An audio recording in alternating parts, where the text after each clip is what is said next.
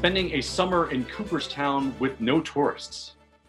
It's really bizarre. So, um, you know, one of the things that I, I love about summer in Cooperstown, to some degree, as someone who wasn't born and raised here and really kind of lived in and around New York and in and around Chicago, um, the summer brings an energy that the rest of the year doesn't have. For most people, and I get this because I feel it a little bit, um, you know, it does change your life and usually somewhat adversely. You know, you can't go to your local coffee shop or restaurants with the same ease you can in February. But without summer, those places don't exist in February. Hmm. so to me, like it's a it's an obvious trade off. Um, the other thing, besides just kind of the general energy of the street, is a lot of my people uh, in the baseball world or, or just friends from all over. They'll visit in summer. They'll visit to do research on a book or they're coming up for an event and you know sometimes they stay with me sometimes we just get together so i'm kind of missing my friends who would normally be here and that like you talk about talking about baseball like i mean there are so many guys who have come up and you know we'll go out for dinner and sit for like three hours opening packs of baseball cards you know talking baseball so i i definitely um miss it it's not great for the business community to put it mildly and the hope is that they'll survive you know it's not unlike everywhere else. I'm not sure where you're based in the city somewhere. In Chicago, yeah. You're in Chicago. I thought 847. We're in Chicago. Um, I'm in Edgewater in the north side. Yeah, yeah, sure, sure. So we lived the year we were in the city, we were like Gold Coast, and then we moved up to Buffalo Grove and then Lincolnshire. So oh, yeah, I went to like, Stevenson High School in Lincolnshire. So yeah. Oh, you're a Stevenson grad? Yeah.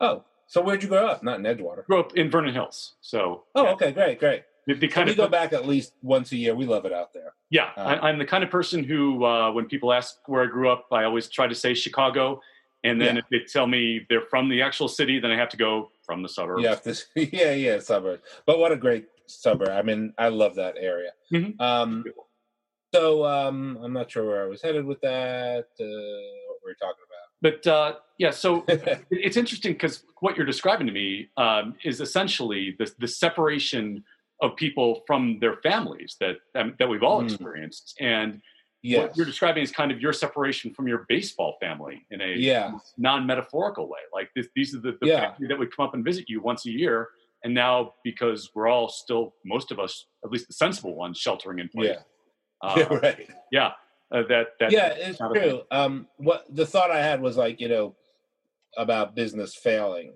and you know it's not unlike edgewater or the suburb city but for Cooperstown, I don't know if you've ever been here. Oh, many. Um, yeah. Okay. So you know, it's basically concentrated on Main Street. I mean, there are other businesses throughout the village and outside the village, but basically, Main Street is a single street, so you can see the devastation mm. clearly. Oh, and I don't, you know, I don't know how we come out of it. I think it's making people think of a lot of things that I tried to do when I was mayor, which is how do you diversify a local economy. The reality is the biggest business in Cooperstown is our hospital, which is hmm. Slightly south of the Hall of Fame. Um, that's the year-round economic engine, but the tourist engine obviously is the hall and the museums. So I think it's making people think about what this future is going to look like, and I actually think that long term it's going to be helpful to us because people are leaving New York people are leaving New York and they're going to like the Catskills and they're going like we're just like one kind of county removed from that area.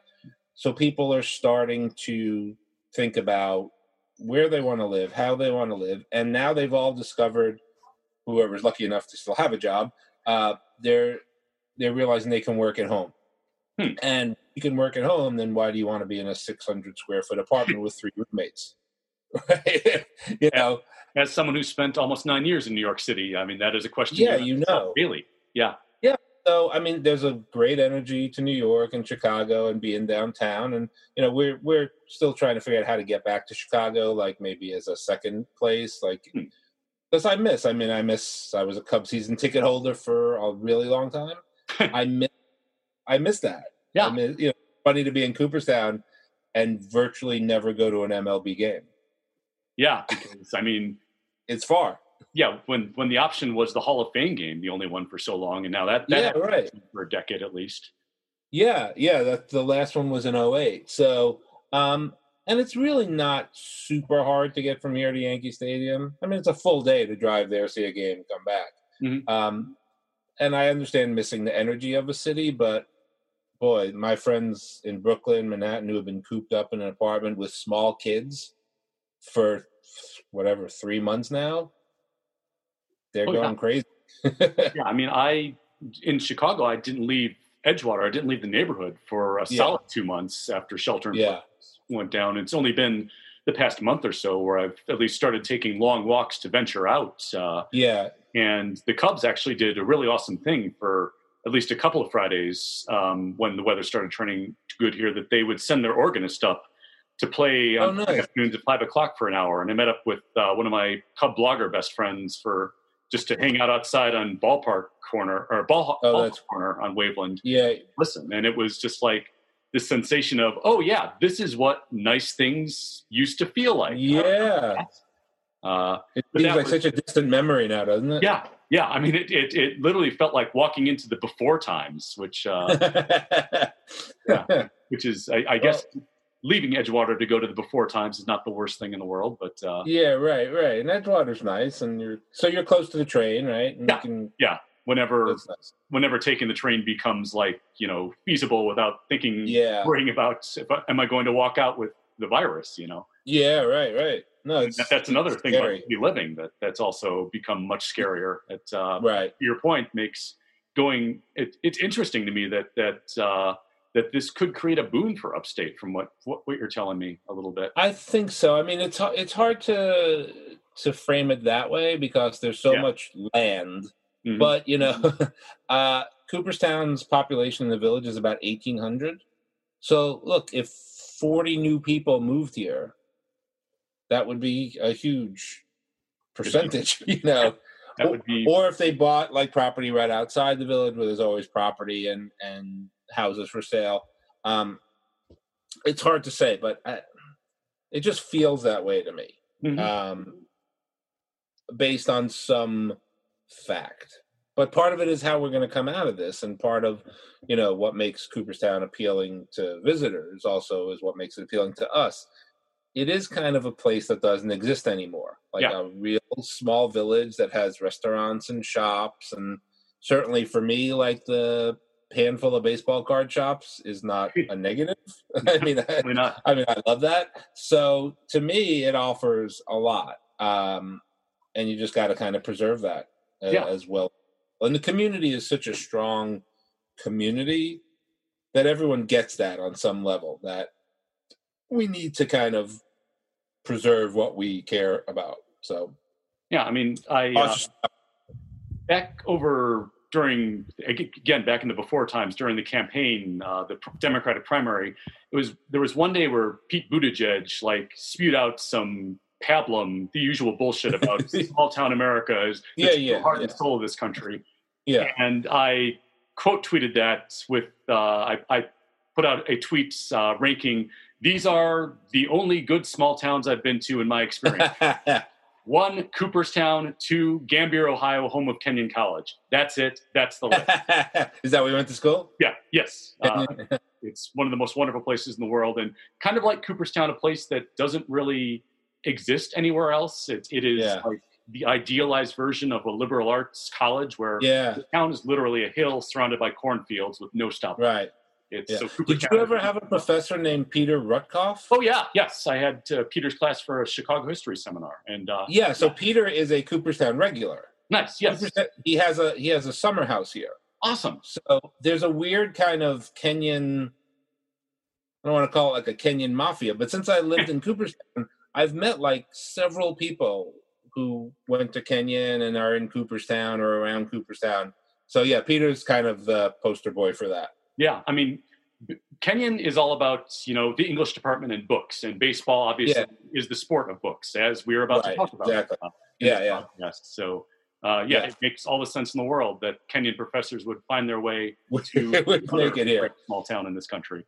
Absolutely. Uh, I will put a pin in that to do the show open real quick, and we will jump right into to plugging your book right right away here. Okay. This is the Three Strikes You're Out podcast, the Outsports Baseball podcast, part of the Outsports Podcast Network, episode number 32, the Sandy Koufax episode of Three Strikes You're Out. My name is Ken Schultz. I'm contributing writer for Outsports, Baseball Prospectus, and Cubs Den. Also, still occasional stand-up comedian, even though baseball is starting, mm-hmm. stand-up is not, which means my industry might be more sensible than MLB, which is weird. the other voice you are listening to right now on this podcast is the former mayor of Cooperstown, New York, and the author of Split Season 1981, Fernandomania, The Bronx Zoo, and the Strike That Saved Baseball, the definitive study of the 1981 season. Jeff Katz is joining me. Jeff, thank you for being here. Hey, it's great to be here. Thanks. It is a pleasure to talk and a pleasure to meet you. Um, and uh, having you on because uh, I've, I've, actually been waiting several weeks to invite you, waiting for like any sign of hope that we would have some kind of se- short season this year because you wrote the book uh, about baseball's other kind of defining short season, 1981, the year that was split in half by a player strike that was uh, a month and a half long, two months. Uh, yeah, about that, a month and a half. I mean, from uh, end of June to beginning of August, basically. Mm-hmm. Yeah, and uh, so I wanted to have you on specifically because it's not a perfect comp, obviously, because 1981, the biggest threat to our nation that we were facing was Reagan at that point. so uh, not not quite on the level of coronavirus, though still bad. Um, but but a, uh, of probably before this period, the worst economy. Oh yeah, in the last fifty years. Yeah. Um, so that's yeah. That I didn't even think of that. That that's that's a, definitely a good similarity coming out of yeah stagflation, right from that era.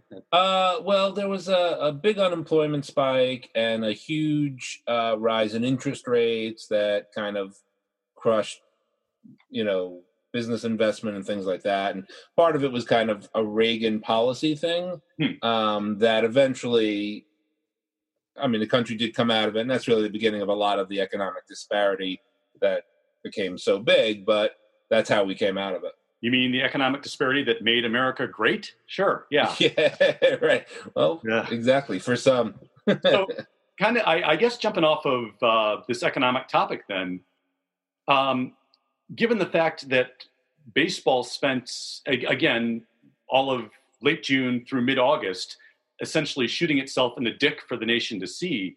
Was there a concern that similar concern to now uh, that it would take like not just a couple months but maybe years for the sport to recover economically from the, putting itself on pause for that long?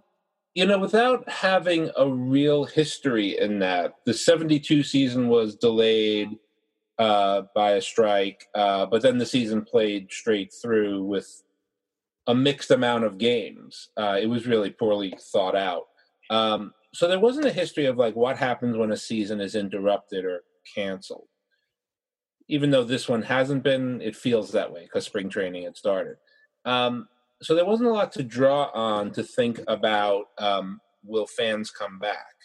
There was certainly hostility. It was more of a time where people were more on the owner side than the player side. I think that is not the case this mm-hmm. time, although fans hating millionaire players and supporting billionaire owners to me has always been a freakishly weird logic path. Absolutely. Um, but as soon as the, they came back in the second half, attendance did drop. And by the next season, it was fine. Um, and I think because it felt like an aberration as you go forward to the whatever one or two day strike in 85 and then the big strike at the end of 94 that really did sour people more long term and the loss of the world series i think is a big part of that. Hmm. um, so there wasn't like super concern other than things did look bad. I mean in the middle of summer where baseball is the only sport and that is similar to now right? Baseball right. could have taken the reins and said this is our time. This is our season we're going to lead the way instead of basically having the NBA and the NHL seem to be more ahead of them in terms of how to move forward. And granted, those two leagues played their full seasons basically 80% or so, different kind of scenario. But um, when all of the sports world focuses on baseball in summer, and not only isn't baseball there, but it's not there in an ugly way, in a divisive way, it leaves a mark for sure. Absolutely does. And uh, kind of jumping off of that, then um, uh, one of the big reasons why it's it's so divisive is because the owners in 2020 have used the pandemic for the past six weeks as an excuse to essentially try to split the union and try right. to turn players against one another. And you wrote a great deal in, in split season about how a lot of the 81 strike, a lot of the reason why that it took as long as it did to, to uh, end up being settled was because the owners strongly believed that the players were not the ones driving the union, that they believed that it was Marvin Miller who was kind of right. manipulating them. And they, they couldn't conceive that the players would stay united for that long. Yeah, I mean, owners have always seen players as morons, so they and and to some degree that is um, a capitalist ownership point of view, right? That you know. To be fair, I might throw out an example, Curt Schilling. I rest my case. Yeah, fair enough. Um, but you know, there's always an ownership thing saying, "Oh, my people would never behave this way. They love me, and I treat them like gold." And it takes some outside person to stir them up. Mm-hmm. So there's a, a, condescension towards the players. Players are pretty smart. Um, they were certainly smart then. They were smart in '94. They're smart now. Ownership attitudes um, don't change, even though ownership does. Right. So back in '81, it was still kind of a power struggle of kind of old family owners like Gussie Bush, people like that you know Calvin Griffith in Minnesota, mm-hmm. who were like, "How dare these peons even dare speak to us this way and ask for our finances?" So there was a lot of that. Now it's just kind of a corporate, you know, consultant type of thing. It's all dollars and cents, and it's always been dollars and cents in a big way. But I think one of the problems of the last few years is, um, I think ownership perception of Tony Clark even though I mean I, I'm not I'm not really name dropping him because he's an important figure here. I mean I've met Tony a few times, and Tony is a super smart dude mm-hmm. and a very accomplished dude, and I like him. Um, but definitely the owners have gotten the best of the union over the last few uh, contracts, and I talked to someone who was kind of highly placed in the union back in the day, they were concerned when Tony got the job because their feeling was Tony would be perceived as a player mm-hmm. And all the negatives that owners have towards players. Um, I think to some degree that's been borne out. Um, so, you know, ownership will always take opportunities to use a crisis to their advantage. And, you know, what, what was true in 81 was the baseball union was strong and getting stronger as real industrial unions were getting crushed right? So you know mm-hmm. at the end of the baseball strike comes the air traffic controllers strike and reagan destroys that union. Um, again that's another path that led us to uh, beginning of where we were now. So you know unions have been vilified by certain types and successfully and having the players be that you know villain for owners, it's an easy card to play because people still want to believe that. Uh, and yet, I think in this, and and there's a both sidesism that even great writers like Jayson Stark and Ken Rosenthal, uh, who who are very smart people, they're not you know simple, you know. but it's easy to say there's you know both sides need to do what's good for the game and good for the country.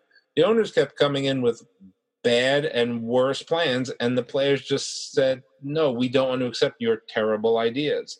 That's not a both sides problem. And i think one of the things that will have hopefully a lingering effect on how people look at sports labor issues is granted both sides i said we shouldn't do that but both you know both sides are trying to do both sides are trying to make the economically best case for their side. But the fact that the players want to play more games and the owners want to play less games should not be forgotten. Right. Right? Oh, if owners had their druthers, they would play a seven day season and get into the postseason where they get all the money and the players get to split the gate, which is the smallest piece of it. And we saw this what last week in the midst of all this stuff, MLB announces a billion dollar oh, yeah. year contract with Turner or whatever the terms were. Again, like and while they're telling the players, we have no money, we're out of money. You know, this is a disaster for all of us. It's like it's so obviously nonsensical.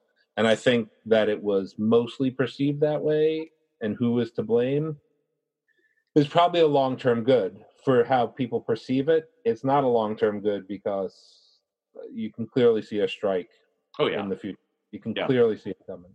I, I am not looking forward at all to the winter of 2021 going into 2022. It, it's Yeah. yeah. I, I feel like that if next year gets like anything close to a, a point where you can at least travel a bit and sit in the stands and feel Yeah. relatively safe, I'm going to try to like blow out, just go nuts on baseball trips next year. I don't know how long it's going to take after that know.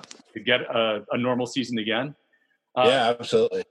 And it's it's interesting that um, you know as you mentioned in '81 how easy it was for the owners to kind of manipulate public opinion against the players because obviously that had been the game for Right. decades. Like you go back to the days of Yankees owners convinced their fans to boo Joe DiMaggio for one year. Yeah, right, right. Um, and now, one of the things you, you mentioned that uh, Stark and Rosenthal, who are, are great, great writers, obviously, Right. But because they probably have to protect a lot of their sources on the management side, they have an incentive to try to push the both sides narratives. But Right. counter that, you also have a large group of inf- influential baseball writers and baseball uh, Twitter celebrities Yeah. who have no no horse in this race and see what's Right. going on and can call out the owners for what they're doing, which essentially is Yeah. you're giving the same proposal over and over and over, just three different ways of essentially trying to to, to create the same financial picture. Like and it was Right. Fangraphs that, that did uh, an in-depth uh, study on that. So I think it's the, the growth of baseball independent media between Fangraphs and Prospectus and Joe Sheehan, guys like Yeah. that, that really have helped kind of push against that narrative and help Right. people understand that it's not both Yeah. and, and Right. that being on the player's side is is not rooting for greedy millionaires out to destroy the game. It's rooting for workers who are out. Worker. Right. Yeah, and I think you know one of the things that's also beneficial about social media, and it was a great um, for as long as it lasted, a couple of days. It was a really great PR blitz by the players, saying where and when we're ready to play. Tell us where and when, and it forced the ownership to say, "Hold on a second. So you have people like Trout, like a lot of players with Twitter accounts, saying, "I'm ready." Tell we're just waiting for the owners. Tell us where and when, where and when. It was a very effective multi-day thing, and you know, even though we, you know, people who follow it closely understand what's behind that, you mm-hmm. know, impose the season, and we'll see what happens after that. Mhm. And I'm glad, you know. So when I was mayor of Cooperstown, we had a couple of unions in our small village, uh, one for the police and one for the workers, the public works workers, and they were both represented by the Teamsters and the same person. And it's not that I'm a labor, you know, professional, but I wrote a book about labor, so I have some Right. idea of how negotiations go. More than most of us have done. Yeah. Yeah. and uh, it was very interesting to kind of, at least to me, this was the crucial thing. And I'm glad the players ended up having ownership decide what to do. Because when I read that the players were being asked to waive their grievance rights, Mhm. one of the things I always saw is like the worker side has legal rights, so does management. And it was weird for me to be on the management side because I'm a pretty fair guy and I wasn't Mhm. looking to screw anyone, but I do believe in the contracts and the negotiation, right? I have other people that I represent too, right?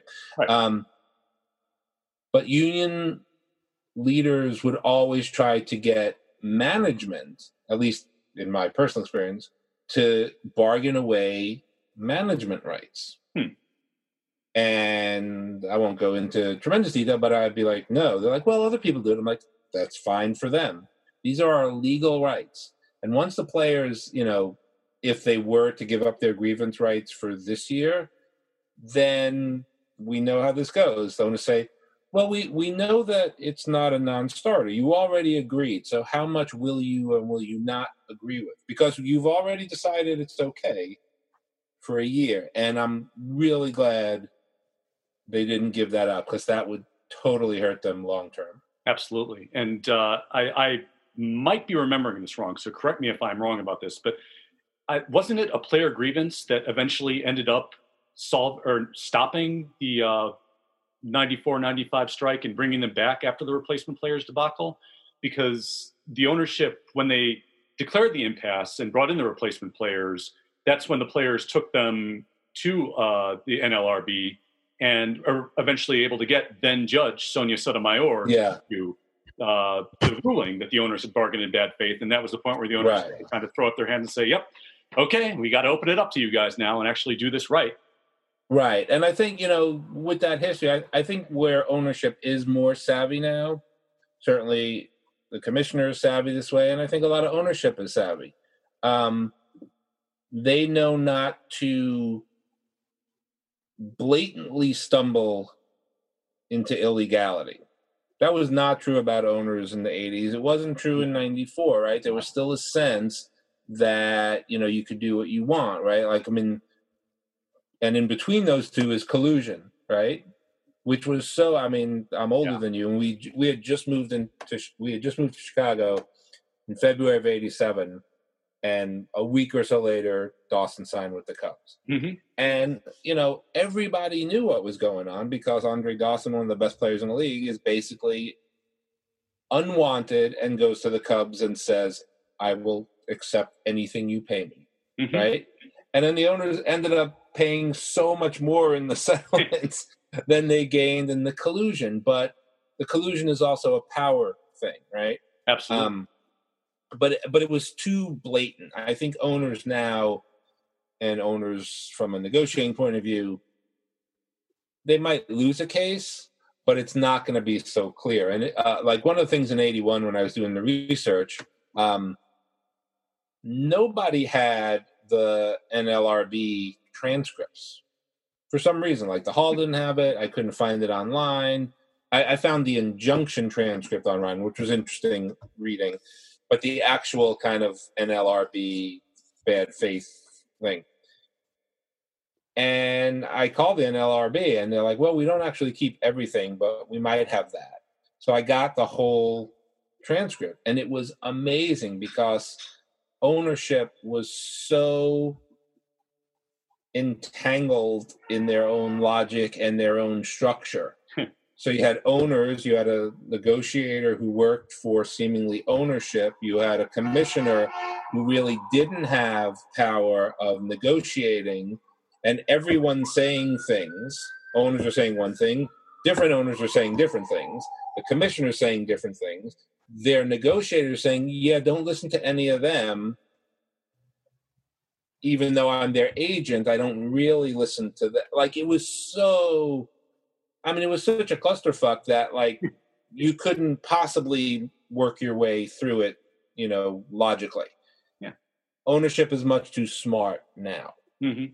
So I think if the union does file a grievance, it'll be an interesting case. And who even knows who's on these labor relation boards these days? There's so many vacancies and and political operatives um, that who who knows how these things will bear out but it was good to see the players respond in a way that people think they don't anymore right which is with unity and when the owners kind of said well let's cut your star salaries much bigger than your lower salary guys it certainly was a way to signal what the motivation was and the mm-hmm. players responded in kind. So um, I think the players on the whole have looked good um, in in a situation where no one can look that good. Right. Yeah. Uh, and ultimately, look, they have plans and they're going to try to move forward. And I don't know that there's still going to be a season. Yeah, if I mean, half of the Mets test positive, there's not going to be a Mets. So you know, unfortunately, 100% of the Mets test positive for the Mets. So that, yeah, right, right. that won't preclude that won't preclude baseball. Yeah. Uh, so I, I guess yeah, that that's a good way to kind of transition into what might be the happier part of the talk, although the happier part begins Yeah. with coronavirus discussion. So that. Uh, but just how do you feel about the fact that we might be having baseball in a month right now, but also might be having baseball in the backdrop of the f- clear fact that the pandemic is again raging out of control in so many parts of this country? Right. So, um, in a general sense, maybe it's just um, how I grew older and how I view these things. Uh, if and when they play, I will be happy to watch. And when they don't play, whatever. um, I'm not, you know, I don't scream about baseball not playing in January. They don't play. I don't watch. So, um, I'm always amazed at the fans who are like, "I'll never watch again." I'm a like, like whatever. It's don't. It's not that serious. And if if if one thing should have happened in the last three or four months, none of this shit's serious. Yeah. And enjoy it while it's there, and don't worry about it when it's not. Um. So to me, I will watch opening day and I will watch. You know, I've I haven't missed a box score in probably twenty five years. Um, I will read my box scores. I will watch my highlights. I'll read. I'll be in. I'll be into it. Um, that doesn't mean I particularly like the extended playoffs or or some of the rules, but you know, baseball is the only sport that any small change in the rules is like everyone swallows poison. You know, football. I've been watching as a sports kind of stopgap the last few months. A lot of YouTube videos like "Old This Week in the AFL" or "Old This Week in Baseballs," and like in the NFL, like on their you know PR show, they'll be like, "This year, you know, all the rules on receiving were changed to make the game more exciting." It's like no one squawks at all. So I don't love the second guy on second base to start a tie game. But who cares? I mean, like, does it really matter? I mean, think of all the crying and moaning when they got rid of the four pitch intentional walk. Hmm. like, how instantly forgotten was that hmm. controversy? And the DH, too. It's like, who cares? I mean, baseball's baseball. It's going to be fun to watch. These guys are freaking great. Um, so if there's a season, I'll I'll be watching. Yeah, I mean, baseball for all baseball fans, baseball is our favorite thing, but our second favorite thing is complaining about baseball. right, right. Yeah, uh, it, any rule change will will give you excuse to kind of default to that. Yeah, um, Yeah, that that that complaining mindset because that's that's just the way. yeah. I, I think part of it might be too, and and this might relate back to what we were talking about with Cooperstown at the beginning of the show, that because baseball is so intimately connected to its past and its history, that that always seems to come up whenever there's a change proposed Right. like that. That well, this didn't happen in Ted Williams' day. Well, yeah, and Yeah. Ted Williams also didn't bat against black pitchers for the majority of his Yeah, yeah, right, right. but uh, but that that's I mean that's something that's that's easily defaulted to for many baseball fans, and I, I'm guilty of that as well. Like uh, Right. you- brought up the runner on second base. I I, I that's a gimmick, It- and I think back to you know, my two favorite games ever. You know, favorite game ever is obviously Game Seven of 2016 World Series. Favorite regular season game is the Sandberg game. Both of those are excellent, Right. and those Yeah, yeah, not happen right. with a runner on second base to start the tenth inning. Right. Um, Well, it would have saved it would have saved Zobrist that double. He wouldn't have gone through the effort. Yeah, I, I might also have another year in my life, honestly, if we didn't have to go through that much to to the world. I was so I was at that game. I was at almost all the games in that Oh. series. Jeez, I missed- The only game I wasn't kind of it was a conscious decision because it was uh it was just a ticket that didn't work as smoothly was the game the Indians blew out. So game game four. four. Um, so game seven, and even though I grew up, you know, I lived in Chicago a long time, I wasn't really a Cub fan. My friend uh, who grew up in Chicago uh, is a diehard, And being in that park and the ups and downs of that game, I've never seen a stadium so manically, you know, reacting. I mean, just the devastation of Cub fans when the, when Davis's home run, when the Cubs would get at like it was this incredibly big psychological disaster. oh yeah, I mean, incredible to to watch. Mm-hmm. Um, the thing about baseball too is like, and this is there's two almost contradictory thoughts here, right? So you can read stories about baseball going back 130 years that say one, it's not as good as it used to be. Two, players only in it for money. When I played in 1870, we cared about the game. And three, owners saying we're all going to go bankrupt because our star wants eleven hundred dollars a year instead of nine, right? So you always have that.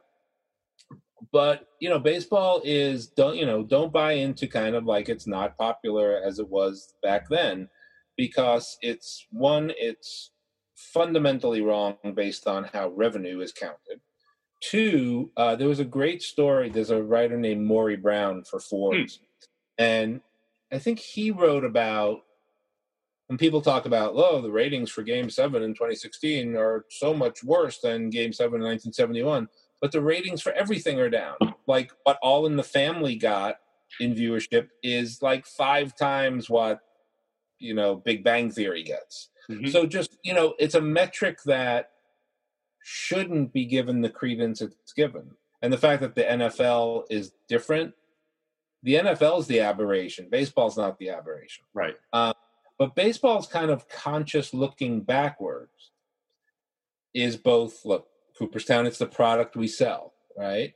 Although the hall also has a very strong, you know, today's game component. Um, but only in baseball, like the truest thing that was said in the last year was when Adam Ottavino said, I would strike out Babe Ruth in three pitches. Of course he would. Uh-huh. Of course he would. And the amount of people who came out to say, absolutely not, Babe Ruth would have adapted and whatever. No one says that, you know, Jesse Owens would win four gold medals. You know, Jesse Owens would be lucky to make his college track and field team. Mm-hmm. It's just the way of athletic development. Uh, and it hurts baseball because they have never known how to market their stars. And when they have, I was thinking about this this morning because I really hope someone signs Puig. Puig's oh, yeah. one of my favorites. I love watching Puig for all his frustration and all his up and downness. He's a joy to watch, and the fact that he's been shit on for six years as a negative force. And I joked on Twitter this morning, like I can't wait to watch Ronald Acuna ruin baseball again. Mm-hmm. Acuna is like one of the great joys to watch. The idea that there are people out there who go out of their way saying he's not appropriate. Some on his own team. Ball has a problem. Yeah, so, some on his own team. Freddie Freeman calls him out. Yeah. So yeah, it's it's weird. It's a it's a weird thing, and I mean, it's certainly where my uh, biases are is to like guys like that. And what's funny is like as as someone who is 50, almost 58, and really started getting into baseball and reading about baseball and subscribing to sport news like in like say 1970 71 the 1970s baseball player generation were so vilified and so hated for you know not caring about the game and reading the wall street journal instead of the sporting news and you know all they cared about were their investments they get on the bus with a briefcase instead of uh, whatever now everyone's like that was the last golden age uh-huh. and you know and now we're like kind of the 80s are the last goal and all the documentaries are now about the 86 mets and cardinals of the 80s and you know baseball has to wait like 20 years to say oh yeah that was tremendous just to get a sense of what it might be like if baseball starts up in another month or yeah. what was the vibe like as a fan like in, in terms of the legitimacy of what you were watching because because that seems to be the big question right now uh, is is this going to be viewed as a legitimate season as it's happening or just as kind of right. a gimmick that that is here to kind of Yeah. keep them amused until the yeah, it, to some degree, it's in the eye of the beholder. The the problem with eighty one was that the way they created the split created problems. So by kind of creating a second half situation and just looking at the season in two halves, but not looking at all at the totality of the season. And ironically, it was the Reds uh, owner or Reds GM who at um, at one of the owners' meetings when they were deciding on the split said, "Look, we finished whatever a game and a half out of first in the first half, and what if we finished a game and a half out in the second half to a different team? We're going to have the best record, and not make the playoffs, which is exactly what happened to the Reds. Mhm. They had the best record in Major League Baseball and didn't make the playoffs. God. Cardinals had the best record in the East, and at least and didn't make the playoffs. So there were particularly bad decisions made back then uh, that lent credence to a legitimacy issue. Hmm. Um, but do the Dodgers feel they're not a legitimate champion for anyone? Absolutely not. That is a straight Dodger championship. End of story. They won based on the rules. What's interesting about this year is so in 81, both halves were a little less than 60 games, but they were very distinct. The first half wasn't really a pennant race because it wasn't it wasn't there. The second half was a pennant race, except four teams had already made the playoffs. so there was less incentive, really. I think I know the A's and I think the Dodgers were the two out of four that finished over 500. The Hmm. A's were the A's were the only ones that were really close, I think, to winning both halves. Okay. Um, so you end up with a situation this year that I assume everyone will play the same amount of games. Everyone has the same standards, right? So in that sense, you can have legitimate pennant races. From an artistic point of view, pennant races tend to take time to develop.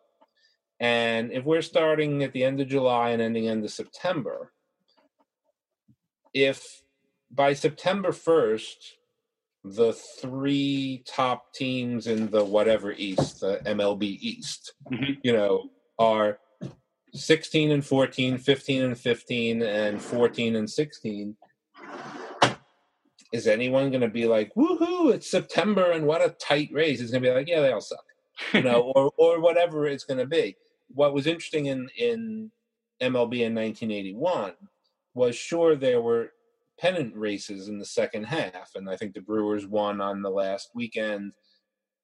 But had they just played the season straight through, the top um, I forget what it was, the top four or five teams in the AL East would have been like within two and a half games of each other. Hmm. Had it been a full season record, that's a pennant race. yeah. Yeah. That is a real pennant race, and that's heated. Um, so I don't know how it's going to happen. Plus, to have a short season with extended playoffs, the extended playoff, the I mean, ex, expanded amount of teams counters the pennant race. Yeah. If you're going to try to get the that that's one thing that they did not get that that's uh, because there's not more teams. there there are not more teams in the playoffs. That, Oh, good, uh, good. Okay, yeah, that, that was that. contingent, I think, on an agreement that would have involved the player Oh, okay. grievance. So Okay, it- good. it's going to be just Because- just five in each league. Yeah, but even when they started talking about that, I'm like, these are contradictory things. You Yeah. can generate interest if everyone makes it, right? But they're very geared towards the postseason because that's where the money is, and that's why they want to play as few games. So I'm I'm glad I must have missed that along the way. But um, like anything, it's as legitimate as you view it, right? So to me, I don't have like a dog in any fight. I'm not like a team based rooter. Hmm. I'll watch games and it'll be fun, and I'll watch the playoffs and it'll be fun. Uh, assuming it's close to the actual thing. I mean, I don't know who are the players who are not going to play because there is an opt out clause, you know, without suffering, you know, from your salary. So um, that might be the only interesting thing uh, in terms of the legis- legitimacy question. If a team doesn't win, but their top three players sat out, Yeah. that might feel weird. But then I was reading about like the Royals and kind of this is this helps the service time controversy. Mhm. You know, you're you're going to start the year with your best players because you only have 60 games. Yeah. So idea of parking someone well in a minor league that doesn't exist. Or or on this taxi squad p- teams i would imagine are going to come out of the gate with their best shot. And that might be fun too. I mean so Absolutely. look when it comes down to it baseball's baseball and it'll be fun to watch. Yes, yeah, and that's that's the best part. And I, I I like the idea that yeah, if they still try to manipulate service time in this season with with no minor league games, the Royals would just have to tell their best prospects, yeah, uh, just go to Omaha and think about what you did. yeah right right. We'll talk to you in the spring maybe. Uh, but and so because every team is going to have to start with their best roster and just go full force, that to me me at least creates the idea that there might be a better chance of one team just coming completely out of nowhere and playing out of their mind for 40 Right. games and sneaking in, which Right. to me is kind of great fun, honestly. I like Yeah, I yeah. love to see like an, an out of the blue like incredible Royals run or a, a, the Marlins Right. suddenly getting getting God knows who to play well on that team for a, Right. short sample. Was Yeah. there any team who made the playoffs in '81 who clearly didn't belong because of that format? Well, the, the Royals uh, were kind of the signature because the Royals, I think, out of all the four playoffs teams, the Royals were the only one that overall had a below 500 record Hmm. for the whole season.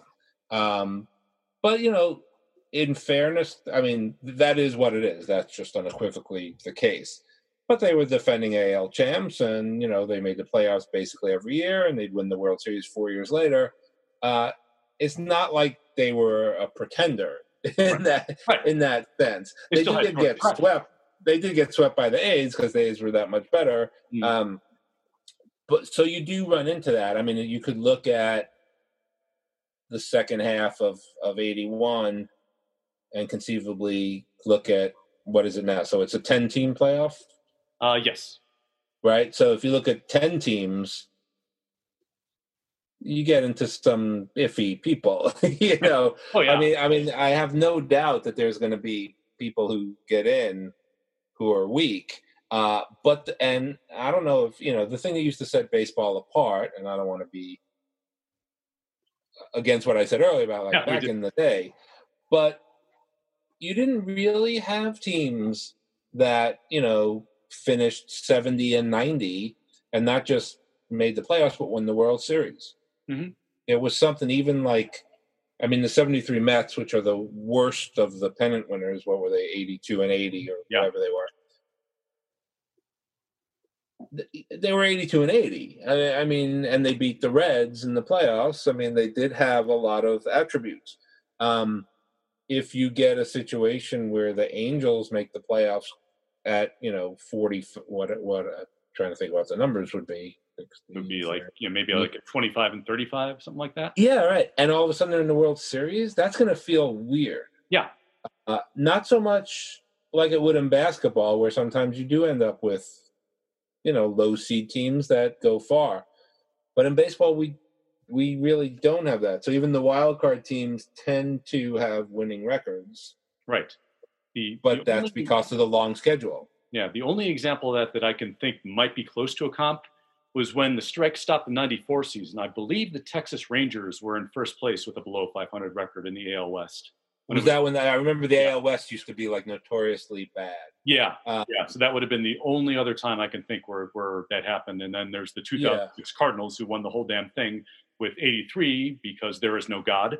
So, uh, but I mean, mean, yeah, I mean, I think this season, uh, and and I do kind of appreciate the people getting back to Jayson Stark, who's like embrace embrace how weird Yeah. it could be. Yeah, Yes. I, I think if you had a team below 500 make the series this year, it would just be like all baseball fans would look at it as like, well, yeah, it was a 60 game season, so what the hell? Why not Yeah, bring the right, and and that's going to be true if someone hits 400. Um, Yeah. If someone you know sets some kind of you know short season record, I mean, who knows? Yeah. And and you know the the thing about baseball too historically, and this is I think an incorrect narrative of the Sosa McGwire thing, because baseball was kind of on its way back Yes. fairly quickly, and Ripken really is the one who gets a lot of credit for that. I think somewhat justly. Mhm. You don't know. I mean, someone could come out of the gate and have a 50 game hitting streak, and that, you know how crazy would that be to you know not just break the hitting streak, but hit in every game of the season because it's Oh, a 60 season. Yeah. Oh, absolutely. I, and there's so much with that. stuff that. can happen um and and baseball is filled with those things in history where something happens out of the blue and heroes are made even in the case we're talking about the angels right let's say the angels sneak in with a losing record but trout has a postseason like bonds had in 02 it's going to be like oh my god mike trout finally had his moment and he led this team and saved the game. We've seen that narrative a million times and there's no reason to think it can't happen. I do think getting back to a point we said earlier it's like i think there's a chance they play 20 games and shut down. Yeah. Yeah. and then then i don't even know what that means. It's not even a season the records I mean, baseball records count so it's not like those things will disappear but no one's going to be a champion no one's going to be no one will be declared world series winner or pennant winner it'll just be here's the numbers um so i mean i think that's the fear or should be the fear for all of the sports. I mean, I just saw a different sport altogether. I mean, New York City canceled the marathon. That's November 1st. So, Mhm. I mean, and granted, that's a crowded, people close together type of thing. Um, but the idea that baseball will start July 26th or whatever the number day is and go straight through as planned, you have to be a real optimist to believe that's true. Just like this NBA stuff. I mean, the idea that they're just going to start and finish like they think they will we're seeing this i mean you see what's happening in texas or in florida i mean these guys could pretend that things are going to run the course as they've decided it would but that's not how things get decided these days so it's, it's all all out of our hands. And yeah, if Yeah. baseball only played a 20 game season and then had to shut everything down, I think Mike Trout would just have to settle for a four WAR season. yeah right right right his worst season he'll have led Yeah. major league baseball in WAR Yeah. but uh, so yeah, I, I guess to kind of tie this all together, that if somehow we end up playing all 60 games and end up making it to the World Series where there is a champion crown, regardless of who it is, regardless of how they got there, that might honestly feel like a win just in Yeah. and of itself. Uh, yeah I, I, yeah i think any any positive sports moments that come out of the replaying of any of the sports is going to be seen as as something maybe not worth it but something close to worth it right so you know opening day starts and someone pitches a no-hitter and Mhm. it'll be like this is what we love about it Yep. you never could expect this. No one had time to get ready. It's the first game in front of no, yeah, like these. We this is what we all love about sports, right? These storylines that you can't quite predict end up happening, uh, and what that says about the sport, how people react to it, is kind of the magic of it all, right? So I have no doubt that if they play, there's going to be phenomenal things that happen and we're gonna be thrilled by it you know Oh yeah. uh, and that's why i don't understand people like you know they haven't come to an agreement and i'm a longtime baseball fan and i wish they were playing and they've screwed the game so now that they're back i refuse to watch it's like well then I, I don't believe the first part of your premise that you know you're a diehard and you just wish they would play at any cost they're gonna play at any cost yeah. Oh, big time, you especially. you're sitting, you're sitting at home watching it on TV. You have zero cost. yeah. The players and their families and the, the on-field staff, they have they have plenty of cost, more than the owners have. Oh, absolutely. Owners Yes, and that's You know, mingling with fun. right. So, I, I mean, I, one of the things I had hoped people got out of split season was understanding kind of the human nature of players instead of these kind of things that do something and don't deserve their money and they're greedy. These are human beings who are trying to make where they work work for the best of them. I mean, people who would move their family from New York to Seattle for a $5,000 raise firmly believe that someone shouldn't change teams for an extra $50 million. Mm-hmm. Right? Yeah. Um, and just trying to kind of connect that to people. You know, if you could never leave your job that you hated, what would that make you feel like in terms of a would person? Like, would make you feel like a Marlin. So, yeah, right. Uh, the players are going to be most at risk, and I would like people to kind of really consider that. Yes. Uh, as they watch and as they react to how things unfold and and and how it plays out because you're not at risk you're like i say you're a guy like watching your highlights on espn you have nothing at stake yeah. and, and you know that's the thing about fandom right you have nothing at stake you pretend that you have everything at stake because you root for these guys, but you have nothing at stake. Your job doesn't depend on it. Your your life doesn't depend on it. Your economics don't depend on it, and certainly your health doesn't depend on it. Mm-hmm. And these guys are going to be standing next to each other, not like the NBA. I mean, I don't even know how they play. That's yeah. Uh, I can't even begin to guess how seems, players are accepting that. Yeah, that's that's absurd. So my hope is that, and I see some of it on Twitter I mean, Twitter's not really that representative of everything. Um, but um, I hope people will come out of this with a sense of kind of players as people and not just yes. players as things. And and I mean to kind of put this all pull this all together, I guess. Um, if we get anywhere, if, if we emerge from this crisis, uh, and you know both on a coronavirus and an economic level in this country, if we learn anything to kind of keep going as a country, to keep going, keep going as a species, we need a greater sense of almost radical empathy for other people at this point, and right? Recognizing humanity of others as the priority, and uh, and so if it gets to a point, you know, where there's 20 games into the season where we realize this just isn't going to work, or hell, even if we can't right. opening day and realize that it's not right, then we need to understand that that is for the best right now. And, yeah. And the health of the, the people that are putting it on the line essentially just to entertain us, their health right. Has to be the number one priority still. Right. And if, if but we, we live in a country where 30% of the people are now like, hey, you're going to die anyway, so yeah. don't complain. Yeah. So, I mean, you just hope that the more rational people approach it that way. Yeah. Um, it's, it's so I don't know. I mean, we'll see. I'm, you know, but certainly the idea of some bit of normalcy, which involves watching some ball games, is welcome. Yeah, it's, no, so, yeah, normalcy as long as you understand that it's a new era where we need a new mindset. Uh, yeah, right. Exactly. Normalcy, normalcy in a lot of places will be a failure. Uh, right. But you, yeah, but you also need comfort, and you also need to occasionally have things that make you happy. So, yeah, exactly. Yeah, it's yeah. not to be discounted. Yeah. On the subject of things that make you happy, uh, Jeff, where can people pick up your book? So, Split Season is still available on Amazon. Uh, definitely, Kindle is your cheapest option. Uh, it did not come out of a first pressing, so um, so prices will fluctuate.